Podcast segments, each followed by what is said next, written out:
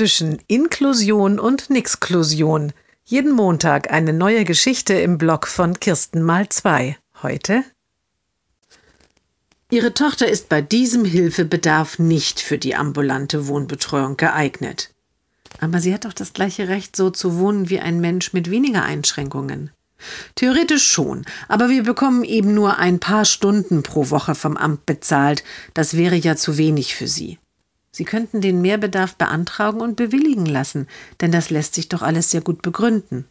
Tja, wenn Sie das schaffen, aber wir können da jedenfalls nichts machen.